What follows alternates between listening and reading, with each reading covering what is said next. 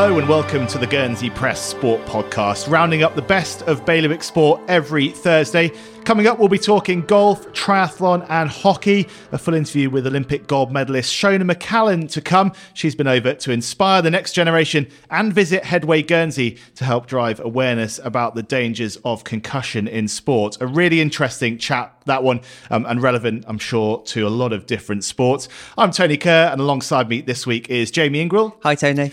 And standing in for Gareth, who's having a, a well deserved break, has to be said, is Simon Delarue. Hello. Great to see you. Great to have you here.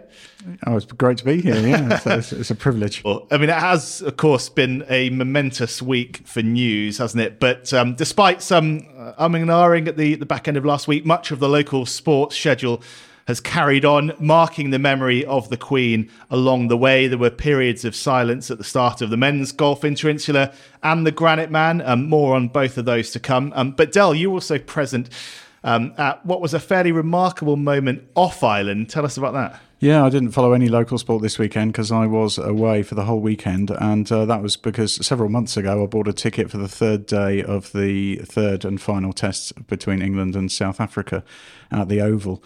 Uh, of course, when I booked the ticket, I had no idea that it was going to be anything other than an ordinary third day. Although, um, of course, it, if the play had begun in hindsight on uh, day one, it wouldn't have existed because it would have been about half an hour long, uh, five overs or so.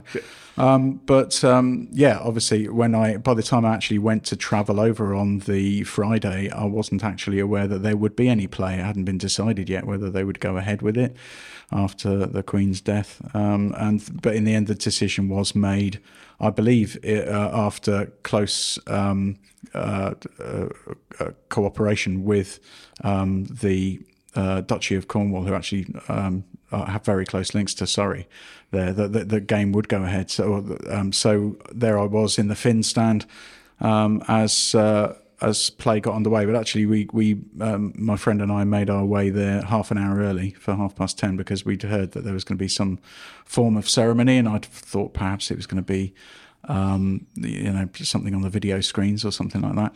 But um, you know, there was there was a general hubbub. The, the whole place was already full by about ten forty, and then um, some. It was it was remarkable, really to be there to witness this. Uh, some soldiers came down from the pavilion to form a sort of guard of honour, and um, this was noticed by the crowd. And, and it started in the stand over to our left. Everybody just stood up and fell completely silent. Nothing had actually been announced or uh, any details given at this point, but um, everyone was just utterly quiet. Then a minute silence was announced, almost. Um, unnecessarily because it was so quiet already. And then at the end of that minute silence, a bell was rung. Um, this is after the players had come out, you know, filing out to complete silence. And and again, the, the silence just sort of continued. And then we went into the uh, the national anthems, uh, first South Africa, and and then God Save the King, of course, which uh, you know I'd got I got used to in my head the fact that we were going to sing God Save the King, and yet when it came to actually getting the words out, I just kind of choked up. It was it was a really powerful moment. I, I wouldn't describe myself as the as the uh, most sort of tub thumping royalist uh, on the island, but it it was really quite an emotional thing. And and um, I know that on uh, TMS they were talking about on Test Match Special talking about how it was kind of a rousing rendition that had, uh, that was sort of in honor of the Queen. But actually, I, I, felt personally singing that that it was more a kind of welcome to this man who's waited longer than any other monarch um, to to come to the throne. To you know, it was a warm welcome of him and, a, and an affirmation from the crowd. Uh, towards him, I thought, and then the applause at the end of it just carried on for minutes uh, until the players ran out onto the pitch. So it was, it was, quite a moment to be there. You know, sort of. Um, obviously, you wouldn't wish it to occur, but I felt as if I'd kind of lucked out by happening to uh, come upon a moment of history just by buying that ticket. Yeah, absolutely. I mean, just watching it on TV, um, you got got a, a, small sense of it. But as you say, the atmosphere there, or the, the lack of atmosphere, I guess, you know, the, the, sort of the silence and the, the quiet reflection. Yeah, it was. It was. Yeah, I would, I would say you you could cut the atmosphere with a knife, even though it was. Uh, utterly silent. You know, it was just uh, it just all seemed very appropriate in a way that somehow cricket can manage to do in a way that sports other sports may sort of struggle to to mark that kind of moment in such an appropriate manner. Yeah, well, there was lots of debate, wasn't there, about what was going to happen to, to various sporting fixtures, both sort of nationally, internationally, and, and locally as well. Um, you know. The, there was a sort of sense that at one point that everything might be kind of postponed or called off, and then um, you know sort of associations and sporting bodies started to come out and say, well, actually, you know, we're gonna we're gonna you know sort of plough on and and and you know mark the moment, um, which is what happened on Sunday, Jamie, uh, with the Granite Man, a two minute silence um, before the start of that uh, which uh, you know this is an event that's usually the sort of focal point of um, the triathlon season. And like for those athletes who've been training for what is a, a half ironman you know at such short notice, it would have been quite cruel to to kind of sort of you know rid them of that opportunity to, to put that training into practice. Unusually for this one as well, back for the second year in a row to accommodate the Island Games schedule next year, and there were two standout winners. Just talk us through how it played out. It's an unusual time for Granite Man, really, because normally it would be like a highlight of year, definitely for a certain like group of triathletes. But this year, a lot of them have their sights set on Ironman Barcelona a lot of them were deep into training for that. And some looked at as training, some decided to go for big training sessions around it. I know in particular there's one competitor who decided to do a seven hour do a seven hour training session the day before instead, so didn't turn up. Um, so I still got a sense it is well supported, but we did miss out on a few people. It was a bit strange having the timing is a bit unusual having it on consecutive years because it is normally biennial, but we had a bizarre situation with Fog last year, which meant we had to defer a lot of people's entries. But yeah, um, we had just over 40 people on the start line, but you still got a sense it was well supported events. Uh, loads of people cheering them on. And yeah, I think James Travers, fair play to him. He's been at the top for a while and he put in an excellent performance to win. I did have to feel a bit bad for second place Chris Nortman. He was a champion last year. He was going well. You got a sense he might catch Trav on the run, but he suffered badly from cramp. Um, also transpired later that he'd been stung by a wasp, so not the most fortunate day for him. And he also picked up a five minute penalty on the bike, which I mean realistically would have removed him from the equation. But yeah, um, fantastic performance from Trav. Good racing for their minor positions, and I mean, yeah, Chloe Troffitt in a women's race. It was her debut for the distance, but you probably would not have guessed that. She put in a solid performance all around and yeah, definitely deserved the win. Um, she was 36 minutes ahead of second place, which shows her pedigree. I mean, she'd been on a holiday beforehand, had COVID, another infection, got about a solid pretty much only had one solid week of training and immediate build up. But yeah, she got through it. Um, she was obviously tired, but she was proud of herself afterwards, and I think she deserves to be. Yeah, so I suppose for, for local athletes, kind of yeah, sort of split focus really for for triathlon this summer. I mean, what's your sort of reflection on the, the season as a whole and and heading into next year's Island Games? Um, is the sport and, and our sort of top athletes are they in good shape? I think we've got really good competitive depth. I think looking at more like the Olympic type distances, then you would have to say Thierry Le Cheminant is the domestic number one yeah, you say Chloe among the women. But then, of course, we've got some fantastic off island triathletes. Uh, so in the women's case, it'd be Megan Chappell. In the men's case, it'd be Josh Lewis, or sort of a clear overall Guernsey number ones. But you don't get to see much from a domestic competition. But generally, I think, particularly among the men, like you've got five or so people who are like quite hard to split, and it made for quite a compelling Island Games qualifier, which is kind of the other ma- major focus of this season. Um, so that was back about a month ago, and we had like a lot of the top competitors scrapping for places over the Olympic distance at Pembroke. So again, a lot of people are focused on that and maybe didn't put Granite Man top of the agenda. But yeah, we've had good competition all season, and it definitely bodes well for the Island Games next year. Good stuff. Lots to look forward to there. Um, right, just around the, the corner from that, you could definitely hear the uh, tannoy um, blaring across the golf course, um, particularly loud um, from the 18th tee on Sunday. The uh, Ravenscroft Men's Golf Interinsular um, was in full swing. Um, after a strong start from Jersey, uh, Guernsey fought back to finish day one level and before producing a strong set of performances in Sunday singles to regain the Challenge Trophy by 12 and a half points to seven and a half. here's what Island captain captain and non playing captain Dave Jeffrey told Gareth afterwards.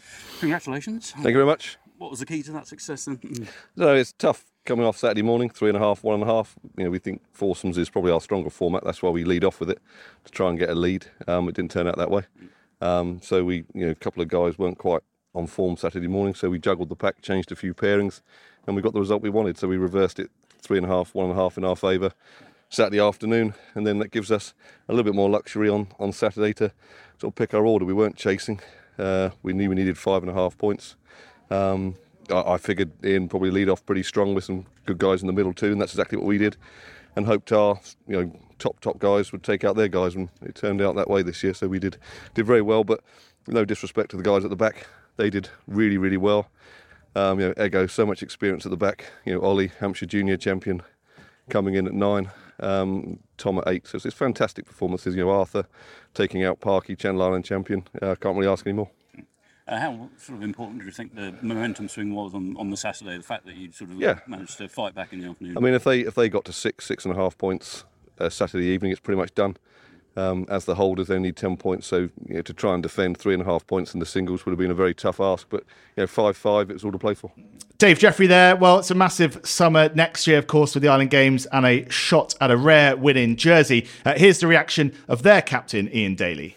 well, hard luck on the result, but it was, uh, it was a great weekend of golf in the end, wasn't it? Yeah, it was. I mean, it's uh, obviously started in very sad circumstances, but um, we thought it important going on the guidelines issued from the bailiff's office in Jersey to play the uh, the fixture. And um, you know, we, we had a minute's silence and everything, and it was it was quite a sad occasion. But great that the match was played, and a very well done to Guernsey, who uh, thoroughly deserved their victory over the course of the weekend. We started really well Saturday morning. Historically, we've not done too well in the foursomes, but we managed to win that series of matches three and a half, one and a half. Guernsey, as we suspected, came right back into it Saturday afternoon, which left it delicately poised at five each overnight. Um, I must admit, I thought about a few scenarios, but I didn't think we'd um, we'd lose by quite this amount. I was I was hoping for a victory. The draw looked good, even though there are no easy matches out there. But um, hey, look, it's the Jersey boys are you know pig sick just as I am. But huge, huge credit to Dave and his team. Apart from being all really, really great guys, and I do mean that from the bottom of my heart, they're great golfers as well. And I think the friendships that are built over these fixtures last for lifetimes. Um, but yeah, I think they, they carried that momentum that they gained yesterday afternoon in the four ball victory into the singles. And, and as I say, we've no complaints. I watched some high quality golf out there by 20 guys from, you know, 10 from each island trying their hearts out. But, you know, full credit to Guernsey. They, they did well and truly deserve it this weekend. And you can watch a bit more on our Twitter and Facebook pages as well. Reaction from Guernsey's Tom Pattermore up there, so do check that out. Uh, over in Jersey, um, the Guernsey's women reaction there. Uh, the women's interinsular uh, back for the first time in three years, and back as an annual fixture for the first time, which is um, quite exciting for them. So um, that match with Jersey um, will be played on an annual basis going forward. A, a difficult weekend overall for for Guernsey's women, losing um, fairly comprehensively, but some real bright notes as well, with a couple of points on the board from two of our younger competitors. Yeah, that's right. Um, there was uh, a, a sort of sanguine outlook, I think it's fair to say, from uh, Sue Welfare when I spoke to her after the 16 4 um, defeat that Guernsey suffered uh, over in Jersey at the uh, at the Royal Jersey. Um, but um, I think the, the overall feeling amongst the team was that uh, they they put in some decent performances in the singles, um, uh, and uh, they had just found the the putting particularly a challenge over there, especially after some rain. Um, not not the kind of um, conditions that they were used to. The, the, the greens being different to what they what they have over here, um, and so really there were I, th- I think there were um, more than a dozen ties in a row that, that Jersey managed to win, so they really took it right away. Uh, But it was it was fairly one sided. Um, they only won one and a half points in the first day, and then uh, managed two and a half on the second day. Uh, but there were some decent performances uh, in the singles um, uh, from the point of view of vice captain uh, Sue Welfare, um, and she. Uh, was fairly optimistic uh, from that point of view in terms of you know home advantage next year might make it at least more competitive, um, but at the same time uh, she was realistic about the fact that there is strength in depth, especially in the youth ranks in the Jersey setup at the moment, while Guernsey is, relatively speaking, struggling to recruit uh, new players. In fact, she said most of the new players that are coming through are those who are uh, able to afford the time to play more because they're reaching retirement rather than new uh, players coming through. Although the Sports Commission's work in schools, she said, may well uh, uh, turn out one or two uh, options for them uh, going forward. So, and, and s- some of the better performances were among the younger players. So, um, there's some hope there, but it's clearly um, some sort of development work over time to do before uh, Guernsey can hope to actually beat the Caesareans in one of these in- women's interinsulars, I think. Yeah, and that home advantage, I'm sure um, both the men and the women will be hoping uh, counts for something next summer at the Island Games. Um, speaking of the Island Games, and we'll be speaking a lot about it over the next nine, ten months, eleven months or so. Um, some interesting news from the table tennis this week, Dil. Uh, yeah, um, when we had our first sort of uh, pre-season uh, information through from uh, the organisers of the, uh, the GTTA, uh, included a, a few names returning to the sport who haven't played for a little while. For example, Josh Butler, who of course has been mentioned several times on this pod recently in his role as Guernsey cricket captain, but a name that we haven't heard so much of, Alice Edwards, formerly Alice Loveridge, um, who is going to be competing this season uh, at the Table Tennis Centre uh, in the league. Um, so uh, she's one of she's in one of the eight teams of three who are in the top division. There's 34 teams in total in the four divisions, um, and so it's the biggest entry individually and in terms of teams that they've seen in the last 20 or more years, certainly this century. Um, and it's it's um, thought, although you know we haven't spoken to each individual, um, that one of the factors in this is the prospect of a home island games at the end of the season. So uh, obviously it, that is a very big carrot to draw people uh, back in. Um, I did speak to Alice uh, earlier in the week, and um, she said that it, it may not have been that entirely that drew her back in. She um, just began to feel that she was missing the sport, having attended the uh, fairly recent centenary dinner uh, and having taken part in the wrong-handed tournament. Um, she just realised that um, she hadn't been involved for a while. She was missing it. She wanted to get back into it. And one of the other factors was that uh, there's a lot of new faces uh, in the sport now, new young up-and-coming players who are uh, improving rapidly. And she felt that she wanted to test herself against them. Um, unfortunately, this uh, good news um, was tempered somewhat by the fact that uh, she's uh, slipped a disc, so she's got to wait until she's recovered from that before she can play. Um, she it happened a few weeks ago, but it's going to be another few weeks at least before she can uh, can resume. But I, I imagine there'll be a, a certain frisson at the uh, uh, Hugues de Pommier when uh, she returns back into action because uh, obviously uh, she's achieved great things. Uh, nine Island Games medals, eight of them gold, three singles championships within that, and obviously multiple island singles and doubles championships as well. Yeah, presumably she's not coming back wrong-handed then. Uh, no. I think other players might find that a bit patronising. But no, no, she'll she'll be coming back with the correct hand. No, we don't want to put too much pressure on her because um, obviously she, you know, she was so successful, kind of in her prime. Um, but kind of coming back, and it, you know, it's, it's great to see. And that's one kind of thing. What one really nice thing about the home island games coming up is is all these kind of sort of whispers and suggestions of of kind of great island sports people who have, you know, still kind of well within, the, know, perhaps well within their kind of gift to to, um, to compete at that level, who who might be coming back. Yeah, absolutely. And, and um, in, in Alice's case, she did point out to me that you know she used to train six or seven hours a day.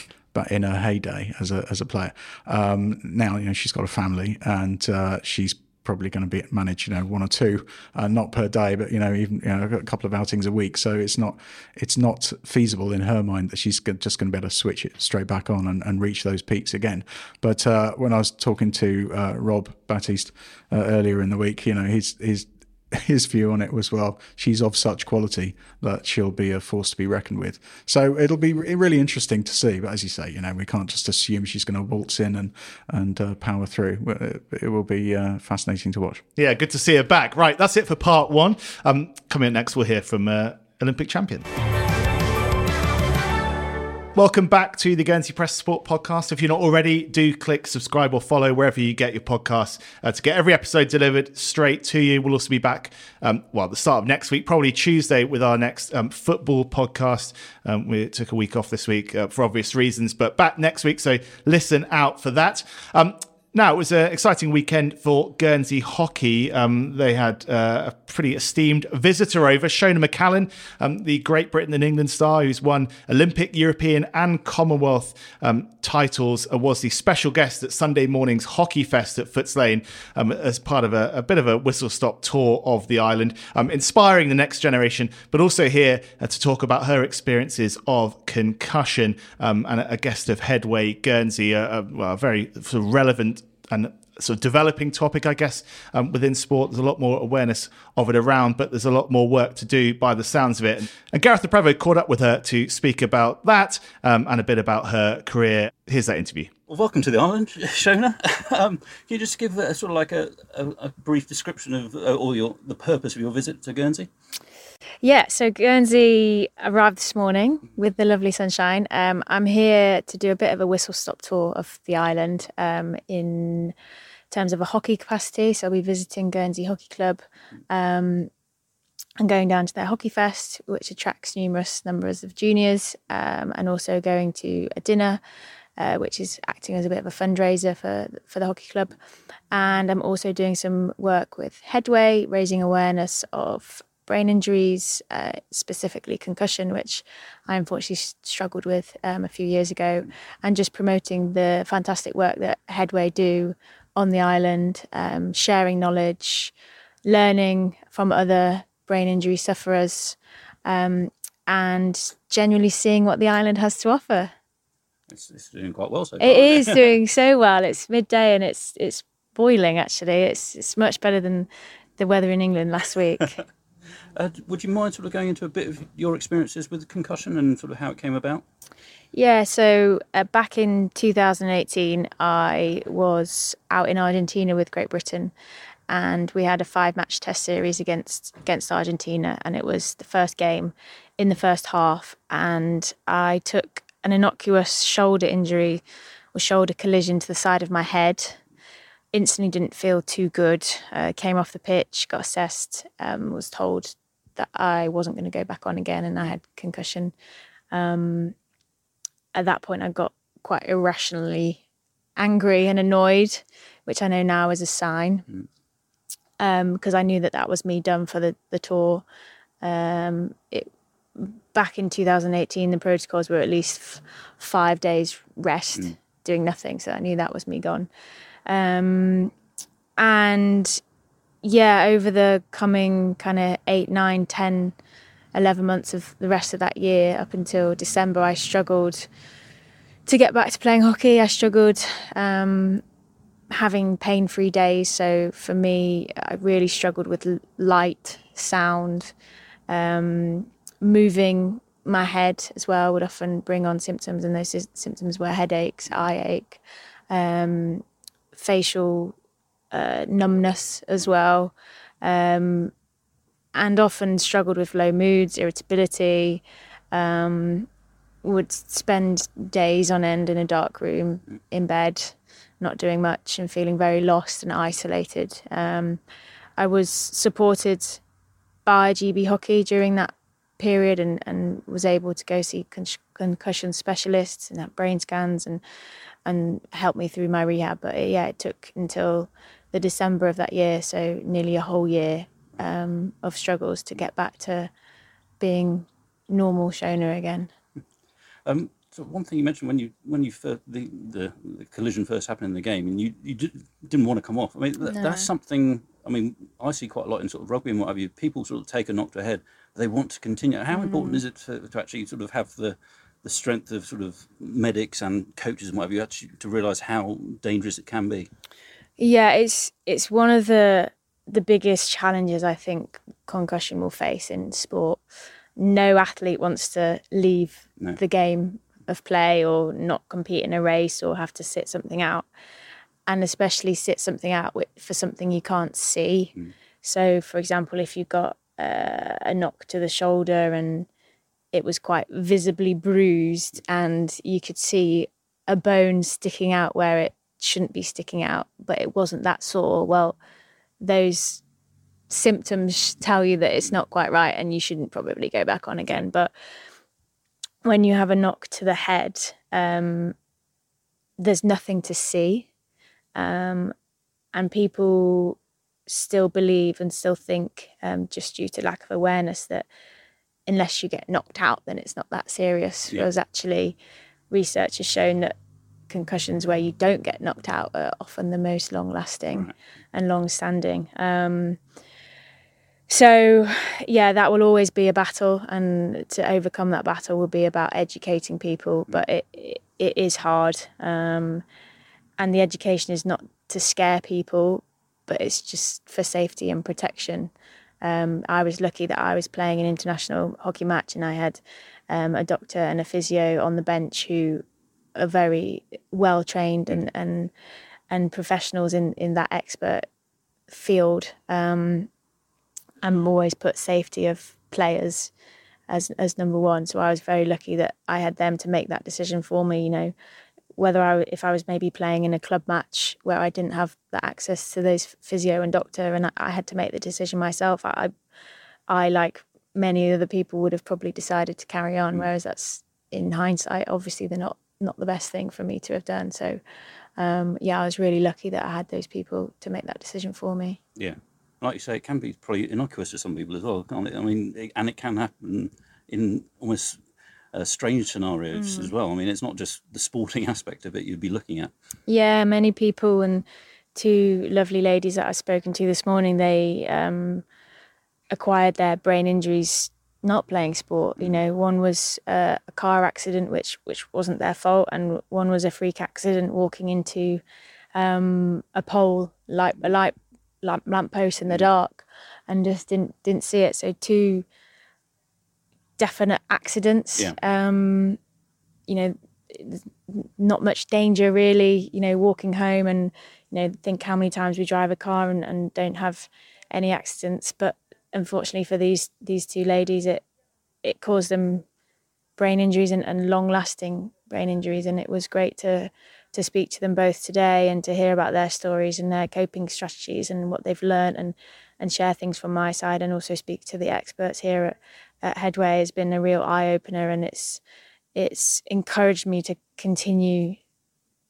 sharing what I know about concussion and educating people and and to remove the stigma that it's it's just a bang on the head and it's just a headache and and you can run it off and you'll be okay. Yeah, and sort of since your um, uh, accident or your uh, injury, um, does it sort of make you appreciate your time in, in hockey more now? Yeah, definitely does. There was times during 2018 that I just didn't see any light at the end of the tunnel. I couldn't see myself living a normal life, let alone living an international hockey player's life. Um, so there was, I, I was riddled with with doubt whether I'd be able to return to international hockey. Um, the year the year out definitely taught me not to take anything for granted, and also twinned with with COVID as well, not being able to play international sport for over a year has also, you know, made me super um, thankful of the the ability and the opportunity to play international sport. Um, you know, health and happiness will always be my number one priority in life, but um, sport brings brings something really special into my life as well. Yeah. Um, sort of on the hockey theme, you'll like say, you'll be going to the hockey fest tomorrow. What what sort of message do you like to sort of give to young kids who are sort of just starting out, sort of perhaps even just trying hockey for the first time? As cliche as it sounds, just to enjoy it. Um, sport has given me so many opportunities in life. Um, the ability to make friends, the ability to gain confidence, uh, socialize, meet other people which I wouldn't meet without sport, um, learn new skills, be happier, be healthier, um, and of course, yes, it, as an international athlete, it comes with its challenges and and adds stress at some points in in your life. Um, but the overall feeling I have towards sport is one of positivity, and um, I think for all youngsters growing up, they should be encouraged, if able to, to get into sport in some capacity, um, just because of the opportunities and and the joy it can bring. Um, and on a personal level, do you still find it has it sunk in yet what you've achieved? I mean, you're an Olympic, European, Commonwealth champion now. Do you ever sort of wake up thinking, I've done all that?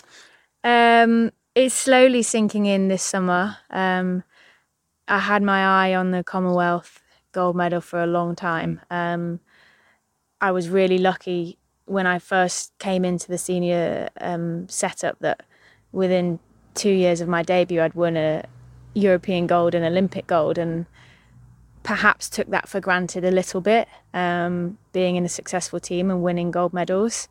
Uh, I haven't reached a final um, in international hockey competitions since 2016, mm. so that's nearly six years, you know, including COVID, but six years of not making a major final um, since then. So it was always on my radar to try and win that Commonwealth Games gold medal. It's a tough one to win in hockey. Um, so yeah, to be able to to finally say, you know, I'm part of a, an England and Great Britain women's team that have won a European gold, Olympic gold, and Commonwealth gold is is quite an achievement. Did it make it extra special being on home soil this summer? It did, yeah, it did. Um, I'm a sports mad fan, and I've been longing for international sport to come back ever since COVID kind of took that away from us, and have really enjoyed going back to watching um, my beloved Arsenal or other live live sporting events. Um, and I feel like a lot of other people were in that same boat this summer. You know, um, restrictions are, are, pretty much non-existent now, and people are able to live a, a normal life, um, and to be able to go to a multi-sport event, which also brings an extra energy and an extra interest, um, and to do that at home in front of friends and family who, you know, I had my sister there who hadn't seen me play for over five years um, live. Um, and to have it over the BBC as well, um, and the weather was very kind to us as well in Birmingham. It, it just everything just kind of added up to a really really special, um, yeah, ten days or so, uh, accumulating in a in a gold medal for the women's hockey team. And just to conclude, I mean, you mentioned it was on the BBC. I mean, how important is it that sort of that sort of success will take it take hockey to a larger audience when it across across Britain? I mean, how do you sort of get the vibe that more people are interested in hockey now? I do, yes, and I think having it on uh, free to air TV is so important.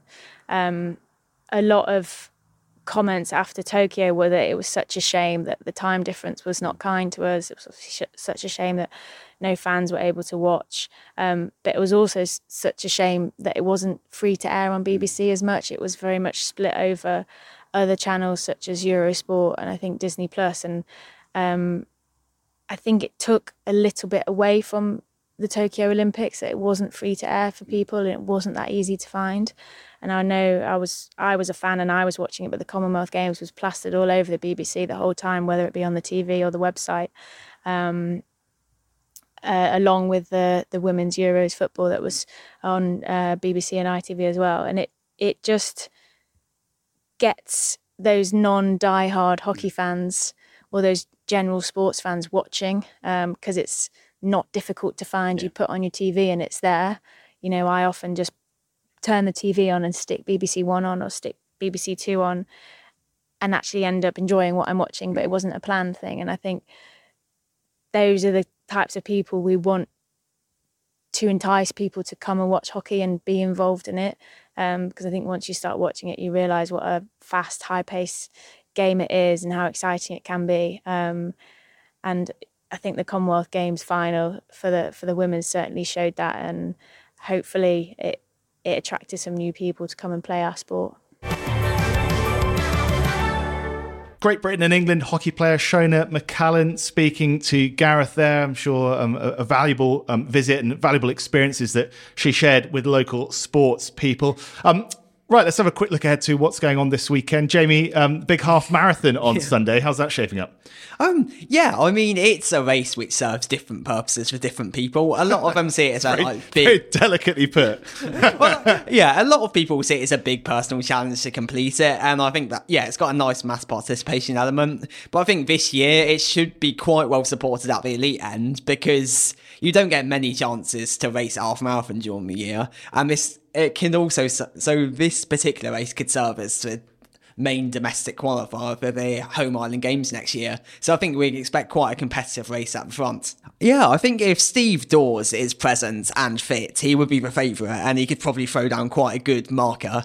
He's already dropped a very good time this season, so he doesn't necessarily have to compete. But yeah, it'd be nice to see him taking part, probably winning his domestic half marathon as we've said, behind him, it should be quite well contested with people looking to get that second and third half marathon place for the Island Games. And the conditions look pretty good, as we said. Um, just a sort of gentle breeze, perhaps a bit of sunshine, a bit of clouds, so not, not too hot. 16 degrees is the uh, the forecast. Sounds good to you, Del? It certainly does. Uh, I'm not taking part this year, but I'm going to um, shamelessly take advantage of my appearance on this pod to uh, wish good luck to uh, competitor 137, Julie Fisher, because my wife is taking part in her first ever half Fantastic. marathon, and she's been training for about six months. Um, and so, yeah, I wish her luck. I'll be at the end to to uh, to welcome her home. I think. Yeah, great stuff. Actually, looking at that, looking at that forecast just now, um, I know one of my worst memories of a half is when you turn around around at about Bordeaux and you're into a stiff headwind. Looking at the forecast, it seems like it's going to be a bit more of a gradual you've got a bit of a crosswind heading up to that section, but then the wind should actually be behind you and we're running to town. And I definitely know that's sort of what you want in the last four miles of a half when you're already pretty tired.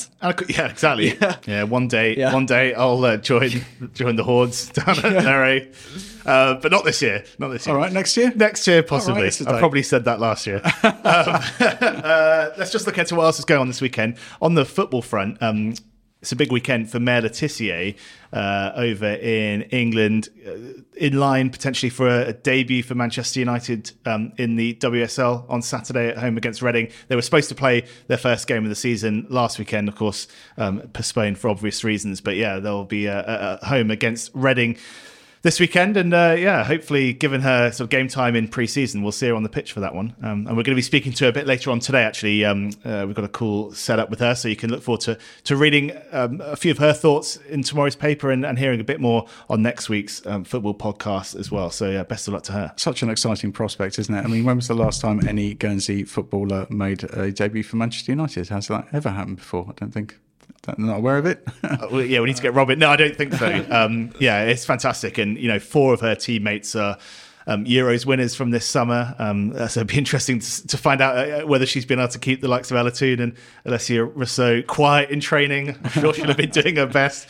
Um, but yeah, fantastic stuff. I'm looking forward to speaking to her. And, and locally, um, we've got the first sort of inter games of the season coming up in the Jeremie Cup. Yeah, that's right. I mean, hot uh, from their recent victory uh, in the uh, first round of the Jeremie Cup, uh, Rovers uh, will be up against St Clement at Port Soif. Uh, they ran out 2 0 winners against uh, Sylvans uh, on Tuesday night, and uh, in a game which, uh, uh, by all accounts, was pretty dire affair in the first half, but with in which Rovers came good in the second. Um, and Kevin Gillies was, was, saying to me he was just delighted that was a really good, strong reaction after um, having not played a game for ages. Um, so they'll obviously be feeling on top of the world, and they're keen to get sort of chomping at the bit um, to to resume their efforts on Saturday at noon. That's a noon kickoff at Port Soif.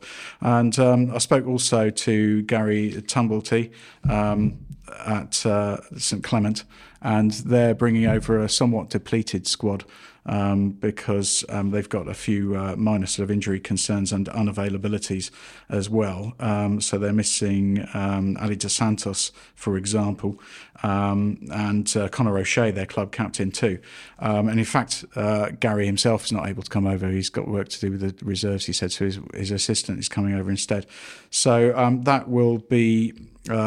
at the same time as we'll also uh, have St Martin's kicking off against St Brelade at Blanche Pierre Lane. So that's that's the only local football action in the men's uh, this weekend. Jeremie Cup uh, noon at Blanche Pierre Lane and at Port Soif. Yeah, it's good to see Inter Island football so back on a, a, normal schedule and and you know there's games getting underway um, pretty early in the season. GFC also at home on Saturday, a two o'clock kickoff against Leatherhead. Um, so uh, well, you'll be down there. I forgot to mention that. Yeah. I will be commentating for Guernsey FC TV. Uh, I, will try to remember to turn up. Yeah, and uh, so yeah, we can read. You can read about that on uh, on Monday in the in the paper. Um, it's um, it's. It, quite. It seems a long time since Guernsey uh, uh, played a home game, and of course their their uh, game on Monday night away has been uh, postponed as well. So uh, it's an opportunity to uh, to see the Green Lions go out and sort of try and put down a marker after their recent success. Yeah. That last minute goal from Ross Allen. You know, can they can they keep the momentum going? Something to build on there for sure. And Jamie, a big weekend for motorsport in Alderney. Yeah, so actually, yeah, starting today, obviously all the best of the 75 or so motorsport enthusiasts who are taking part in the Alderney Speed events. Um, it was an unfortunate situation last year, and that had to be called off last minute, pretty much due to the Alderney hospital situation. So it's nice to see it going ahead. Um, it's always a well supported event, and we'll have some great competitors in action trying to better their personal bets, maybe beat records, um, including Emma Rayson, who smashed the smashed the Guernsey Val sorry smashed the Guernsey Valdez record the other week. So we'll be inter- it'll be interesting to see what competitors like her are capable of. Yeah, big weekend up there, and you'll be able to read about um, well more on all of the weekend sport in the pages against Brest tomorrow and on Saturday, and likewise uh, on the other side of the weekend, uh, reviews, roundups, recaps. Congratulations, commiserations, whatever's happened, you'll be able to find out um, on Monday and Tuesday. Uh, I think that's just about it for now. If you're not already, do give us a follow on social media at GSY Press Sport um, is the place to go on Facebook, Twitter, and Instagram. Thanks very much, Jamie. Thanks, Del. Cheers, Tony. See you next week. Cheers.